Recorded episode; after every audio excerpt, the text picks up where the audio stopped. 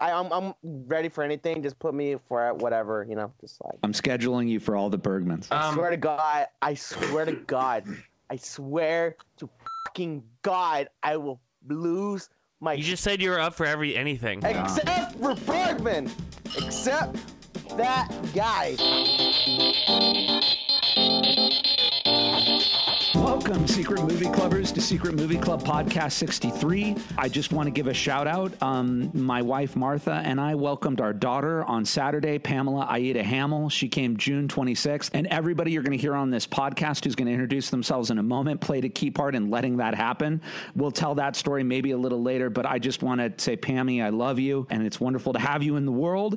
And today we are going to be talking about spoof movies. And interestingly, we had to call off our last spoof movie. Edwin and Connor were there, but uh, Saturday night we were showing Airplane, Top Secret, and The Naked Gun, all done by some configuration of the Abrahams uh, Zucker team. And all those movies were in some ways spoofs of other movies or genres. And that is our topic for today. We're going to get into all of it more, but who is with us? Hey, it's Daniel. Hey, it's me, Connor, the people's champion. Hello, America. I'm just still here. as the American institution that you are, Edwin. Something we could always rely on, like ice cream and apple pie and The USPS. walks with Mary Jane in the park. I, don't know about pie. I mean, Mary Jane, yes, but pie, no, man. I don't, I don't know what the hell you're talking about, man. I don't like pie. Yeah, I like Mary Jane. You don't like pie? Were you anti-American? It's the Fourth of July soon. You don't like I just I don't like pie.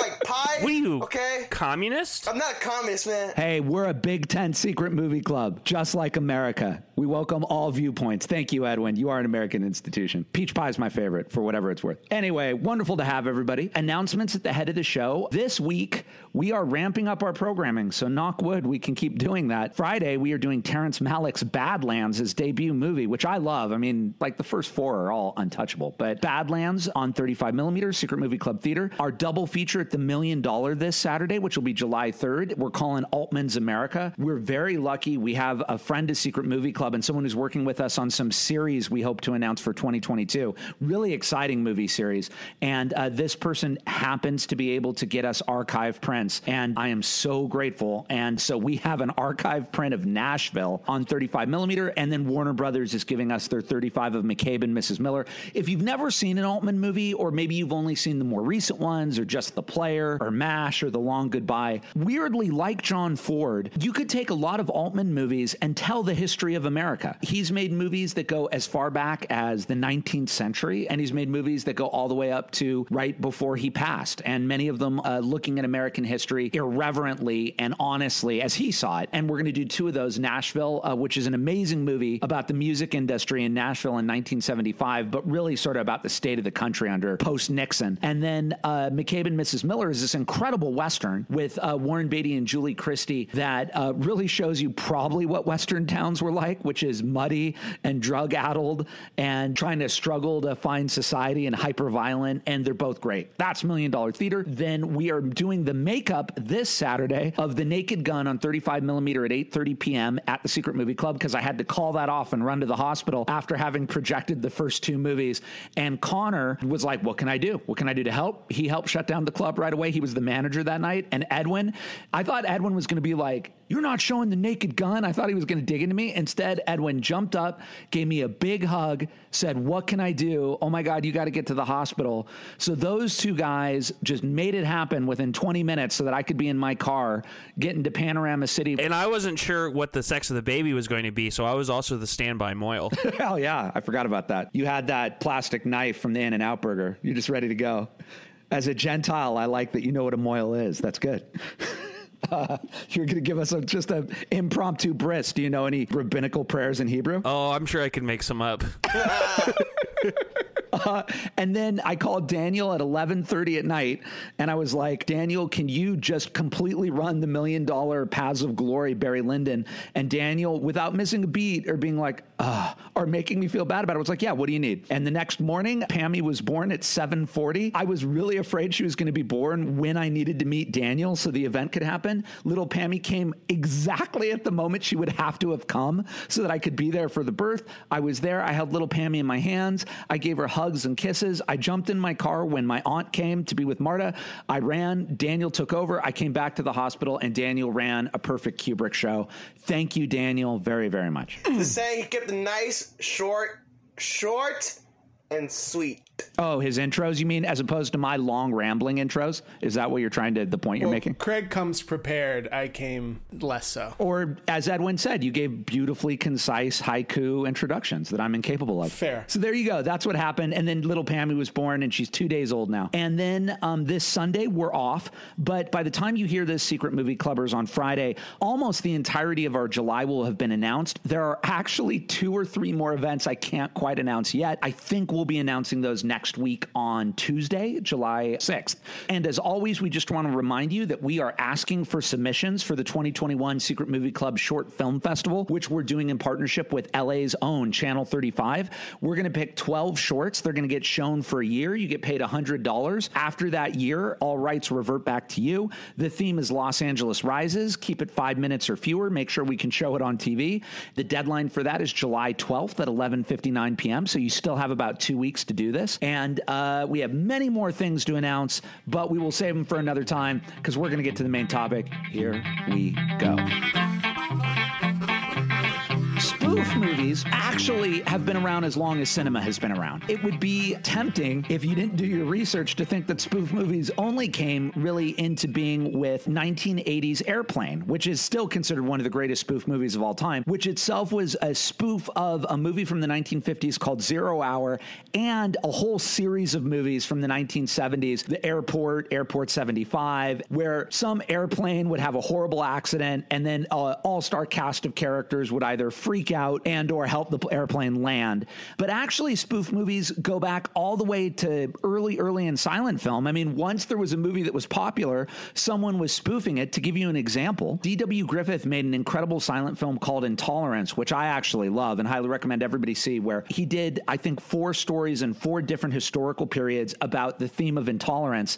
And then Buster Keaton very shortly after that made a hilarious comedy called 3 Ages where he spoofed intolerance and it showed Buster Keaton in three historical periods, just basically in hijinks ensue. The spoof has been around as long as movies have been around.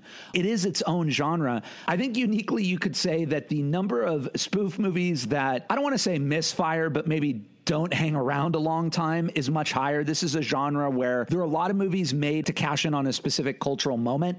They do. People, I guess, go see them, and then everybody forgets about them or talks about them like, oh man, that wasn't really that funny, or they were just doing a bunch of easy jokes. Maybe I'm wrong. People can take me up on it, but it's not a genre like noir or the Western where you're really telling a story that's ageless. In the spoof, you're actually telling a story that really depends on a lot of cultural, pop culture references to be funny, and then quickly those age out and no one gets what you were talking about. spoof as kind of a genre, a parody, that kind of thing is actually the thing I have the most experience with in terms of making. I had in high school and in college a web show and a student television show, and the backbone of those shows were little parodies of different movies, things from 400 Blows to several Indiana Jones parodies to Wes Anderson, all, all sorts of things. On a philosophical level, the big thing with spoof stuff is it has to be funny, even if you don't know what it's referencing. That's like the golden rule. I think that's why Airplane works so amazingly. That's why like Airplane and Top Secret and those movies work as well. I was also I, I rewatched the first Austin Powers a few years ago, and I think that movie holds up really really well as well. And it's where things like Date Movie and Epic Movie and those later Scary Movie movies do so bad at because so many of the jokes are.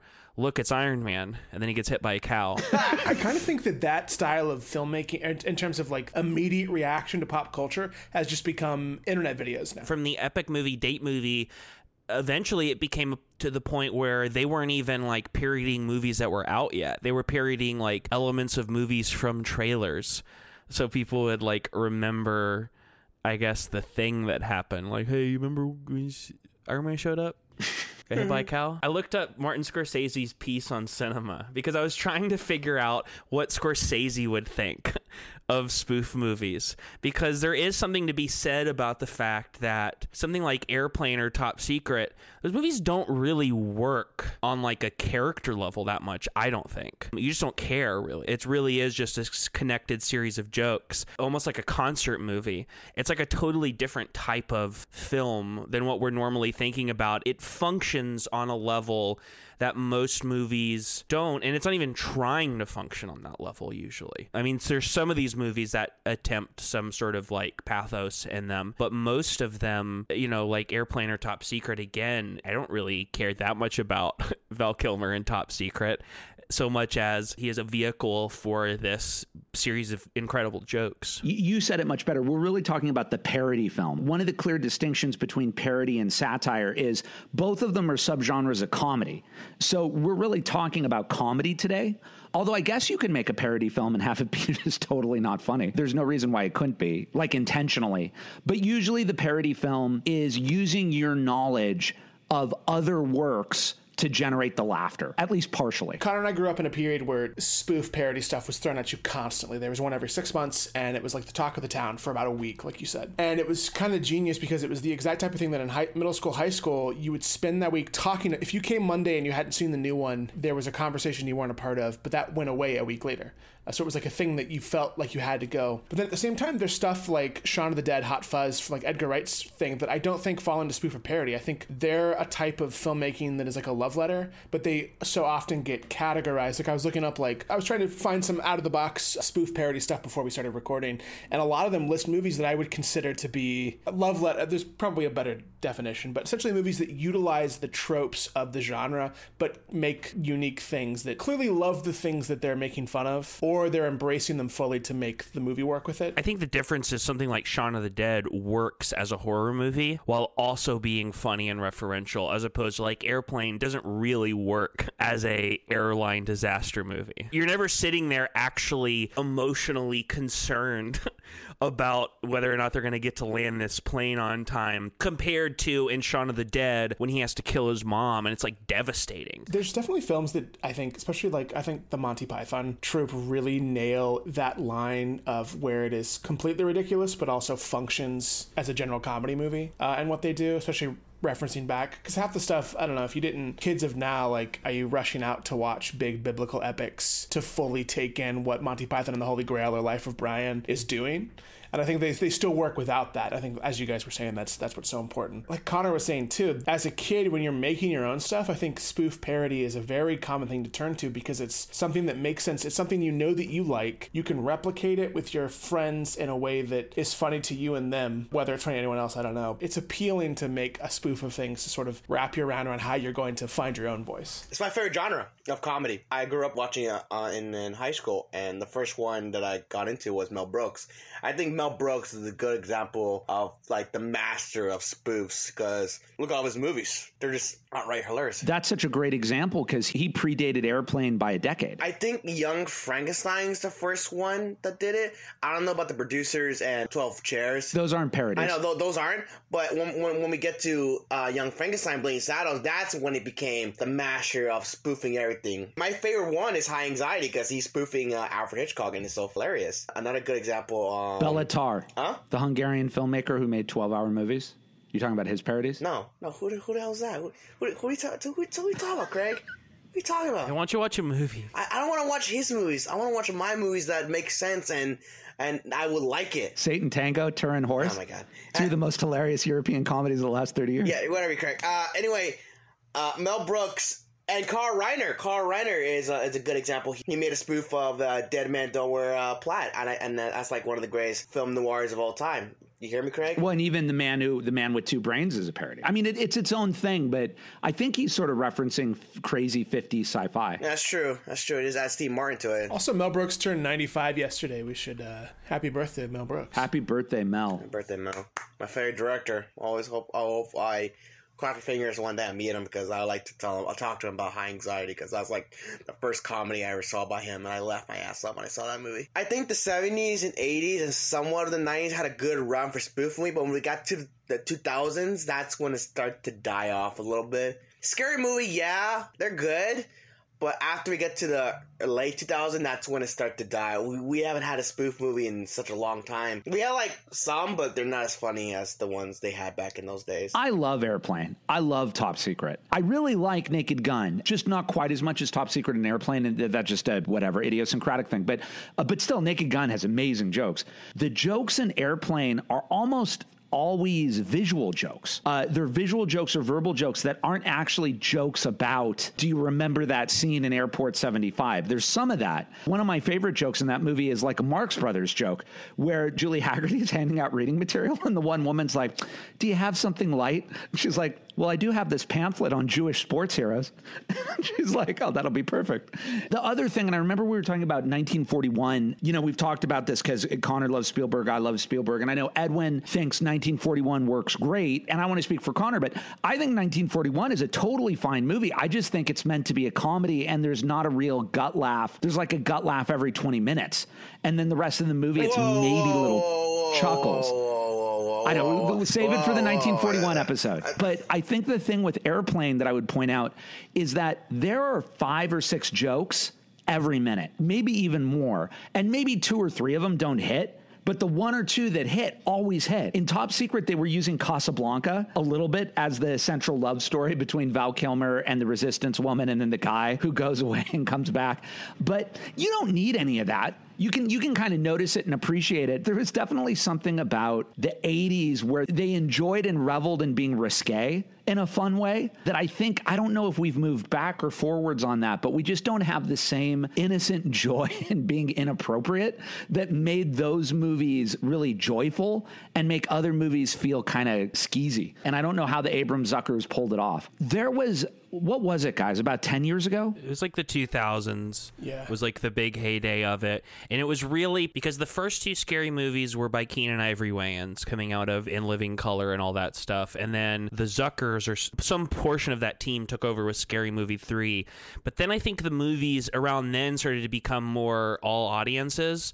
And I think studios sold dollar signs. So that's where you get Date Movie and Epic Movie and Meet the Spartans and When it dropped from rated R parody spoofs to PG 13 to have a mass appeal. um, which isn't necessarily bad because the first Scary Movie three, which is when these guys, when the Zuckers people came in, that one's probably the best of those movies, maybe. I remember that whatever that period was, I- I'm going to say maybe 2005 to 2015, because in what you guys are talking about, you're referencing the Richard Curtis movies and uh, you're referencing 300 and whatever else they were spoofing. I just remember seeing the trailers for those movies, and they were literally just cracking jokes about uh, Scarface. I remember one time seeing a trailer where the joke was literally say hello to my little friend, and then a little person with a bazooka was behind the person, and he was like, hello. And, it, and I was like, one, I didn't think that joke was very funny. Two, the joke was just about Scarface.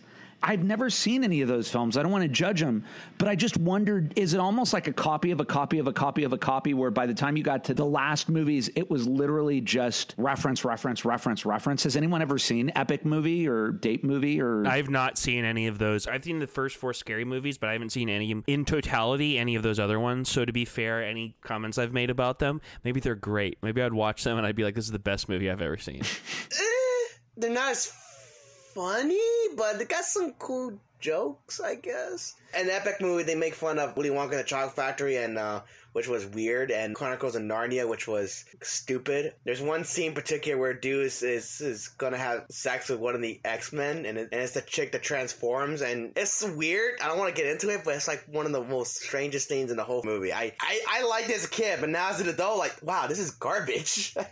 I regret watching this. I think the parody movies, spoof movies, are probably really pitched for 11, 12, and 13 year olds. Yeah, look at me. It may also be that they really know their audience, and their audience is 11, 12, and 13 year olds, and sex with a morphing X Men would be hilarious, probably. I mean, I don't, it kind of sounds like a joke that could work to me as well. when we were going when they were in theaters i was in middle school going into high school and that was the same thing i don't remember a lot about them except that so much of the humor is tied to current events and so they seem in the moment very funny because of how they're reacting to things but i have never had an urge A lot of lot of Iraq war jokes. very tailored to like the month it comes out, there's probably jokes written the month before. It almost feels like they were making movies the way South Park makes episodes, but the post production took longer. So in the months it took to get it to theaters, it was already dating itself. I'm a huge South Park fan. Definitely, you know, it's been around a long, long time. Some seasons are better than others, but I do love Trey Parker and Matt Stone. I do love South Park. And I always used to be blown away at how the week after a presidential election, there would be an episode about the presidential election. And I was like, whoa, how'd they do that? But there's this thing about humor that I think about a lot, and it's also tied into writing, and I'm just going to throw it to you guys, where there are a lot of scripts and movies that make a lot of pop culture references, and a lot of filmmakers who have made their bones being the pop culture filmmaker. And yet, there's sort of common wisdom that you don't, you want to avoid that. You want to avoid a lot of pop culture because it, within 10 years, no one, it won't mean anything to anybody. And what was really cool and hip will just be people will sit there being like, I don't get any of this. What do you guys think about that? About pop culture in movies? I think it has to be something that's either organic to the story or works whether or not you know the reference.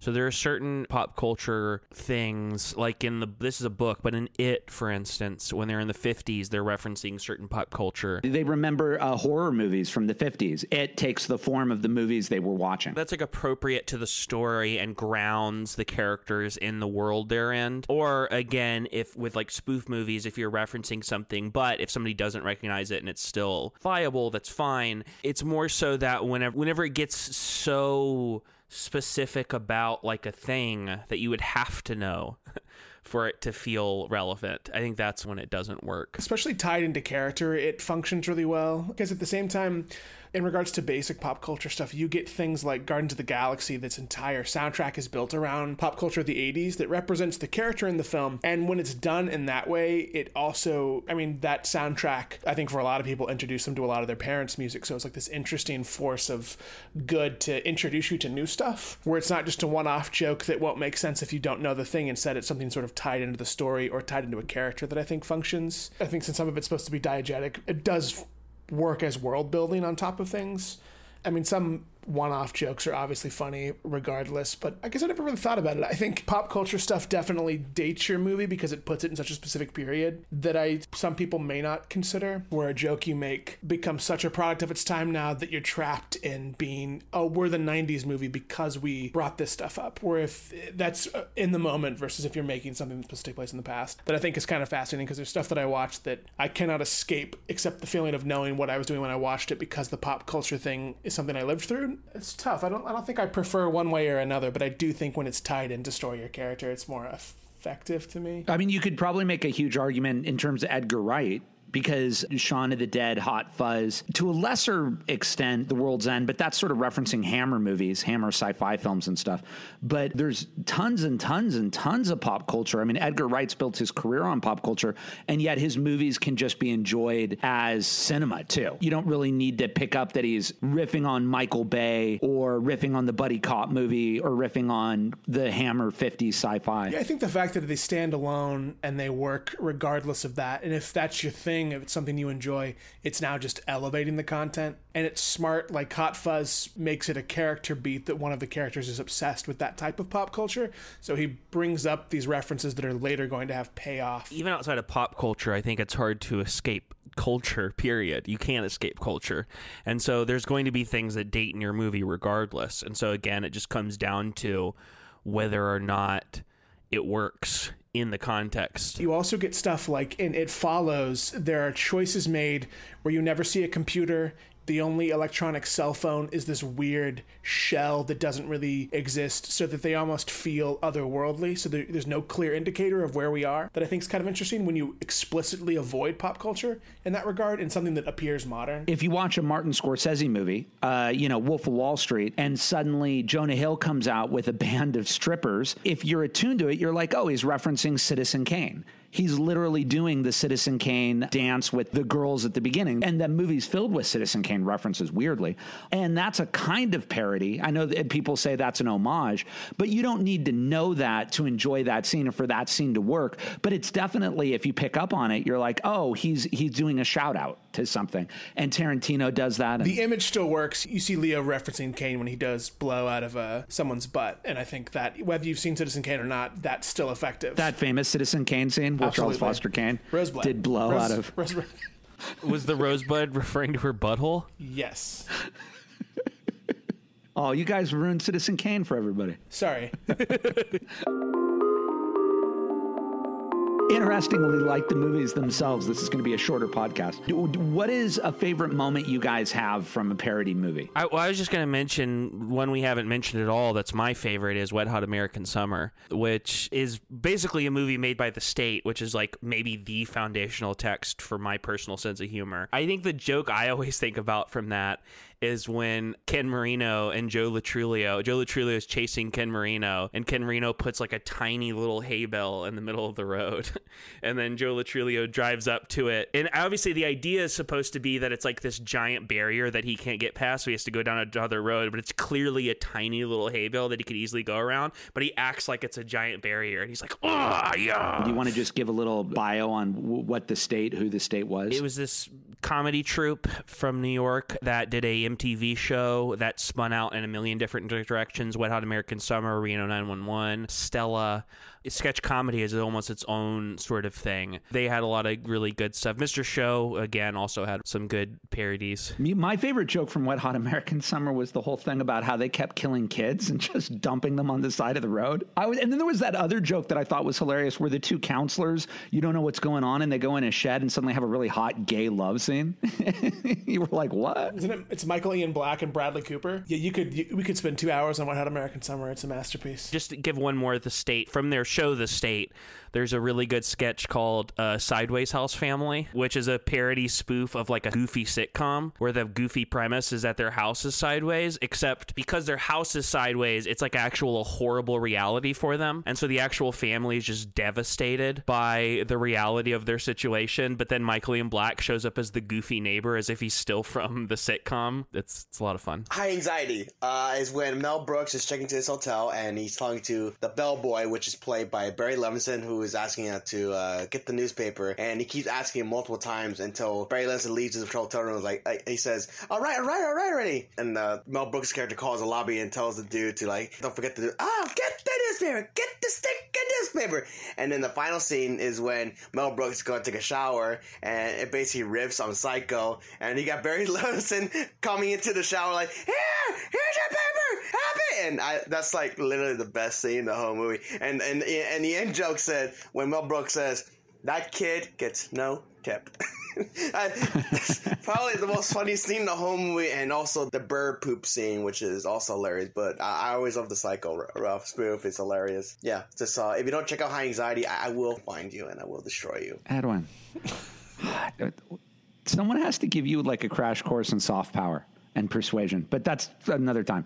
Uh, Daniel, Well, first we should give a shout for Secret Movie Club team member Casey Young. Casey is a, a Scream fanatic, and I think Scream falls into the, that kind of weird middle ground of being like a kind of a spoof parody, but also just being a great horror slasher film. For me, the things I wrote down that were some of my favorite moments of at least of recent uh, spoof stuff. One is Walk Hard, the Dewey Cox story. I think a very underappreciated. It came out in sort of like the tail end of those sort of start to trickle off, and I feel like was sort of underseen because of that. It's a parody of of sort of the musical biopic. walk the line Walk the line, yeah. And I've realized I just love because same with pop star, never stop, never stopping. Anything musical related in that world just seems to work for me. But specifically in Walk Hard, there are all these moments with who is the tim meadows where John C. Reilly continually walks in on Tim Meadows doing different levels of drugs. And he always gets involved in him. He's like, "You don't want none of this. It, you know, it does this to you." And he goes, "It kind of sounds like I want it." And they it becomes a drug issue that sparks some conflict in the story. But toward the end, he walks in on Tim Meadows and he's smoking marijuana. He's like, "I don't want none of that. I don't want to get addicted." And Tim Meadows is like, "It's it's a non-habit forming drug." He goes, "Well, I don't want it to mess up my stuff." He goes, "It makes you feel great and it has no side effects." and he declines that. It's just recurring bit throughout the entire thing, and it's it's lovely, and I can't do it injustice. My other favorite thing, Top Secret, the underwater bar fight sequence in Top Secret is just the cherry on top. Th- that bar- underwater barroom fight sequence is an example of a hilarious bit that's cinematically kind of mind blowing. And I think anyone who sees Top Secret is like, what? You know, and, and this is a conversation. We'll probably have to do a pod. I don't even know if you guys would want to do this pod, but we've talked a little bit about Woody Allen movies. Obviously, Woody Allen is a hugely divisive, divisive guy uh, right now. And uh, I always have to preface it by saying that, you know, my, my stance on it, not that anyone asked me, but my stance on it is that I think Dylan and Ronan, the two children, they deserve all the benefit of the doubt. And uh, I think the best you can say is they had one horrible parent, maybe two horrible parents. And I'm not going to make any judgment call there. And I'm certainly not going to say that someone didn't experience the reality they experienced. So we'll have to discuss that another time. It's a very complicated, complicated issue. Um, however, I do have to say that one of the filmmakers who got me into wanting to be a director was Woody Allen. Pre all this, I saw Annie Hall, and then I saw everything that Woody Allen did when I was 14. It was right before all that went down. He, literally, that all went down when I was 15 years old. But I, I saw Annie Hall, I saw everything he did, and his earlier movies, specifically, my favorite is Love and Death. If uh, people have never seen Love and Death, I think it's actually one of the most hilarious parodies ever done. But what he's parodying is he's parodying, uh, in typical Woody Allen fashion, uh, Russian literature, Ingmar Bergman, Stanley Kubrick and the Napoleonic Wars. And so there's this great bit that I always used to like, and it used to make my granddad bust up too, where they're about to go fight the Napoleonic Wars. And because it's in the 19th century, instead of watching movies or commercials about sexually transmitted diseases, a theater troupe company like comes and performs this thing, and they're all horrible actors. And the guy playing the soldier is like, oh, I'm going to go into town. And then a woman comes, she's a prostitute. She's like, Here, have sex with me. And then he's like, Why does it burn when I pee? And then that's the end of it. And then Woody Allen, who's just been enlisted in the Napoleonic War, is like, I found that quite exciting. The actress behaved with brio. I learned quite a lot. And I remember it was like this ridiculous joke about a sexually transmitted disease PSA. But uh, if people have not seen Love and Death, and I respect if you're like, I'm never going to see it. And I will say, I guess the other thing to be truthful I have to tell everybody I'm agnostic on that whole thing. I, I think it's Schrodinger's cat. And I, I really wish it would get solved before all those people fade away because I think Dylan, especially Dylan and Ronan, deserve some closure. But that's a story for another time. Uh, and anyway, Love and Death is hilarious. I'll, I'll, never get tired of that movie, and I'll defend that movie with you, Craig, because I love Love and Death. Probably, well, it's it's top three Woody Allen's most hilarious comedies. If you ever want to see what he did really, really well, Love and Death is the thing to see. So, so there you go. I'm going to go out on a controversial parody, but but there there you are. Anyway, smooth transition, pop culture, and final thoughts. I saw Raise the Titanic. Thanks, Edwin. Now, uh, Daniel or Connor. What about Raise the Titanic? It's actually pretty damn good. It was it was really good. Just uh, I know they didn't knew about the ship being split apart in the movie. It's intact completely, and it's kind of nice because you know, like what if they did raise Titanic? What if they did finish his journey to New York? And you know, it's kind of a nice send off. But what's the premise of the movie? I I know. I thought it was a documentary. It's a fiction film. It's based on a book. Premise is some dude left some nuclear stuff that he stole from Russia, ended up boarding Titanic, and it sank with it. And now the military wants to get this thing to use for their own personal use, and they do is raise the Titanic just for that, and then they end up finding it on a gravestone somewhere else which they did all that for nothing. But it was really cool. When was the movie made? It was filmed 1977, uh, released 1980, and put that studio into bankruptcy because it was a big flop at the box office. Without spoiling the movie, in Raise the Titanic, do they raise the Titanic? They do raise the Titanic. Without spoiling the movie. My, you know, my stepdad, who was a second father to me, Henry, was an immigrant. He came here to the United States from Germany when he was 14, and he said one of the most haunting moments of his life was he came by boat, my stepdad, and they stopped in the middle of this ocean and there was all this ice around. And he was like, Why are we stopping? And the captain came out and he said, We are now directly above the Titanic. And we're going to take a minute to remember all the people a thousand feet below us. And my stepdad said it was the weirdest, most haunting feeling in the world to be right above the Titanic. I also saw Woody Allen's uh, Scoop last night. I loved it. I thought it was hilarious. It's almost like a spiritual sequel to Manhattan Murder Mystery. It, had the same feeling to it. Scarlett Johansson what a babe. And also, Hugh Jackman, What a hunk. What a hunk. He's using some of his themes from his other stuff, like in New York Stories, where in the segment he, he goes to a magician, and um and, and later on he plays that kind of same magician in this movie, which uh, conjured up a spiritual reporter that goes to Scarlett Johansson saying, "Hey, I'm giving you the scoop to find out this guy's the actual serial killer." And actually, you know, she does that, and it's it's a really fun comedy. I love it. Woody Allen's hilarious in that film. Uh, it's a cool comedy. I have been on a mad binge with my friend Lisi of the Fast and Furious franchise, culminating with the screening of Fast Nine of F Nine. My apologies with Connor. Yeah, please, please. But I, I thought I was looking at my diary of movies, and I did the first, the Fast and the Furious, and then I watched the two Scorsese movies, and then I did Too Fast, Too Furious, Fast and Furious Tokyo Drift, Fast and Furious, Fast Five, Fast and Furious Six. Then took a break from Magnolia, came back for Furious Seven, watched Paths of Glory and Barry Lyndon, and then took a break, came back for Fate of the Furious into F9. And I got to tell you, that is the scope of cinema. Coming back to movies, there is not much more you could ask for than something like F9. It is the loveliest thing to just be in a seat with a giant tub of popcorn putting calories in your body. How do they bring Han back? I, I don't, I'm not gonna spoil it, but it makes perfect sense. Th- They explain it in two sentences, and it's all the better for it. It's a double retcon. They've retconned it twice. I mean, the biggest headline for F9 is it's the return to Justin Lin. Because I think really what we're seeing is that the secret sauce for the Fast movies is three things, one of which we can never get back again, which of course is Paul Walker. The other two is Vin Diesel and Justin Lin. It's worth noting, I think me and Daniel agree that the worst one is probably Hobbs and Shaw, or at least one of the worst one, and that has none of those three things in it. And I think there is a earnestness that all three of those guys bring to these things. There is a sequence in this where Vin Diesel has like a spiritual journey through his past after getting knocked up, not knocked, not knocked up, knocked out. he gets pregnant? He does. I wish. Whoa. Like Junior. There's so much earnestness in these movies, and at the same time, they know exactly what they are. They're kind of perfect blockbusters. Talking about spoof parody stuff, the Fast franchise walks this line where it is not afraid to wink at itself, but it always takes everything it does with that seriously. The joke is never like the thing you're, you're watching may be so unbelievable that you laugh at it, but it is always conveyed with complete seriousness, kind of like the soap opera aesthetic, and I think that is why it works so well. Light spoiler alert. We've we've all talked about them when they're going to go to space, and guess what, buddy? they did it in this one. As just a note, this one is this one is is filling up. Calling it plot holes is not fair, but it's really interested in filling in plot things from the rest of the franchise. And there's two more movies we've now. Justin Lin will finish out the franchise with two more movies, and they've really set up that the next two. I'm not really sure what they're going to do because they've really worked to fill in the gaps of what came before. Oh, that really depressed. Did I tell you? I think I pitched it to Connor. I had the idea for Fast 10. Like, this character comes to Vin Diesel. This is in the trailer. I just have the trailer. And he's like, to Vin Diesel, he's like, I'm your son and your father. And that's the opening. It's time travel.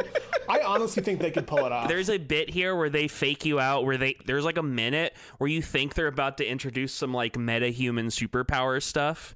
Um, but then it ends up being a bit. There's also great stuff where you think they're introducing crazy technology. Like, how did they do that? And they explain it, and you're like, oh, yeah, that makes sense. Genius. And you can watch me stream video games at twitch.tv slash Connor Cruz. And uh, my pop culture and final thoughts will Yeah, what have you been up to this weekend? I was actually going to say, I think, um, for whatever it's worth, I'm going to meander, but I'll meander concisely, Edwin. I won't meander infuriatingly, I hope. Uh, so, a number of interesting things happened over the last few weeks.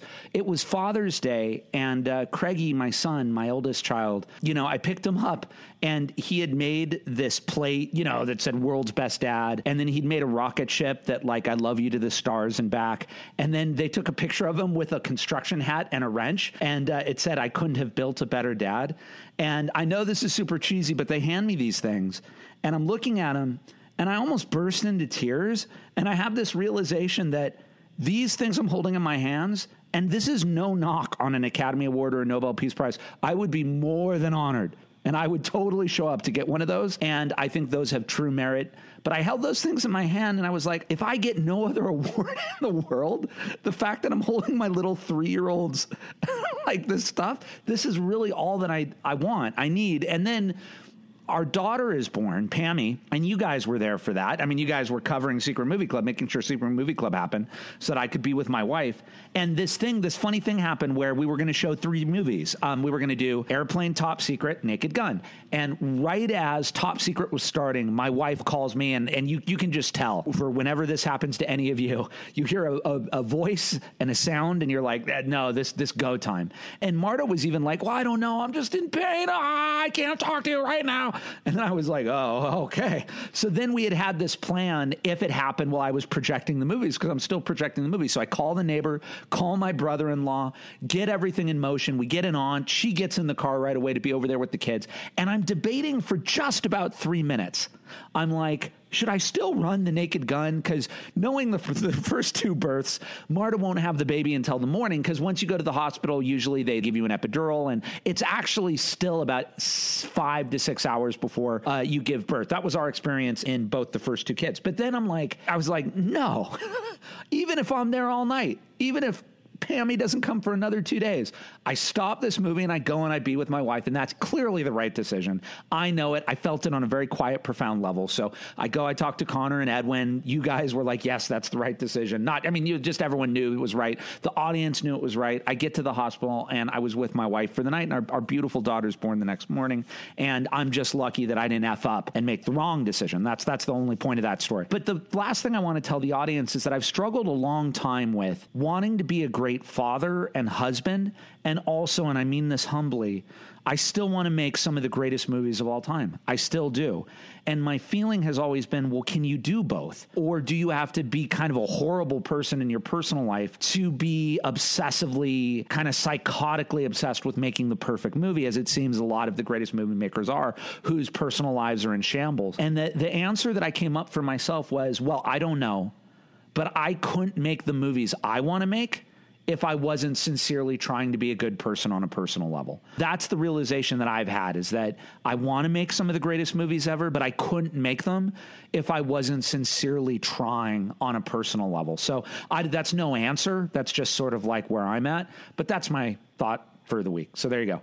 All right, guys. So uh, we have already told you our schedule, but as always, you can go to secretmovieclub.com to see everything in July. This week, we begin Friday is uh, Terrence Malick's Badlands. Saturday is Robert Altman's Nashville and McCabe and Mrs. Miller. And then Saturday night, we're doing The Naked Gun, uh, which we weren't able to show last week. And they're all on 35 millimeter. You can see the rest of July on 35 at secretmovieclub.com or go to Eventbrite. As always, you can write us a community at secretmovieclub.com or podcast at secretmovieclub.com. Next week for Secret Movie Club Podcast 64, uh, we're going to return to our series, The Pieces of Cinema, and we're going to be talking about sound and sound design, which, uh, you know, if you go to NYU, I did not, but some of my favorite filmmakers went to NYU. Their intro class is called Sight and Sound. And there's a very famous British magazine called Sight and Sound. And if you had to be super reductive about cinema, Sight and Sound, you could do worse than saying that. Cinema is not only the image, it is also how you use the sound. And uh, we are going to be doing a double feature next week at the Million Dollar of David Lynch's Eraserhead and Mulholland Drive. And as Connor pointed out, David Lynch is one of the marquee directors who seems to understand the importance of sound as importantly as the importance of the image. So we'll get into sound, sound designers, and sound in cinema. That's next week. And lastly, as always, none of this could have happened without the entire team. And specifically, the podcast is edited by our Chief Creative Content Officer, Connor Lloyd Cruz, who now has his work cut out for him as he is cutting like a mofo pre shows as we are showing many more movies. But thank you, Connor, as always. So there we go. Guys, have a great week. There's a lot to talk about.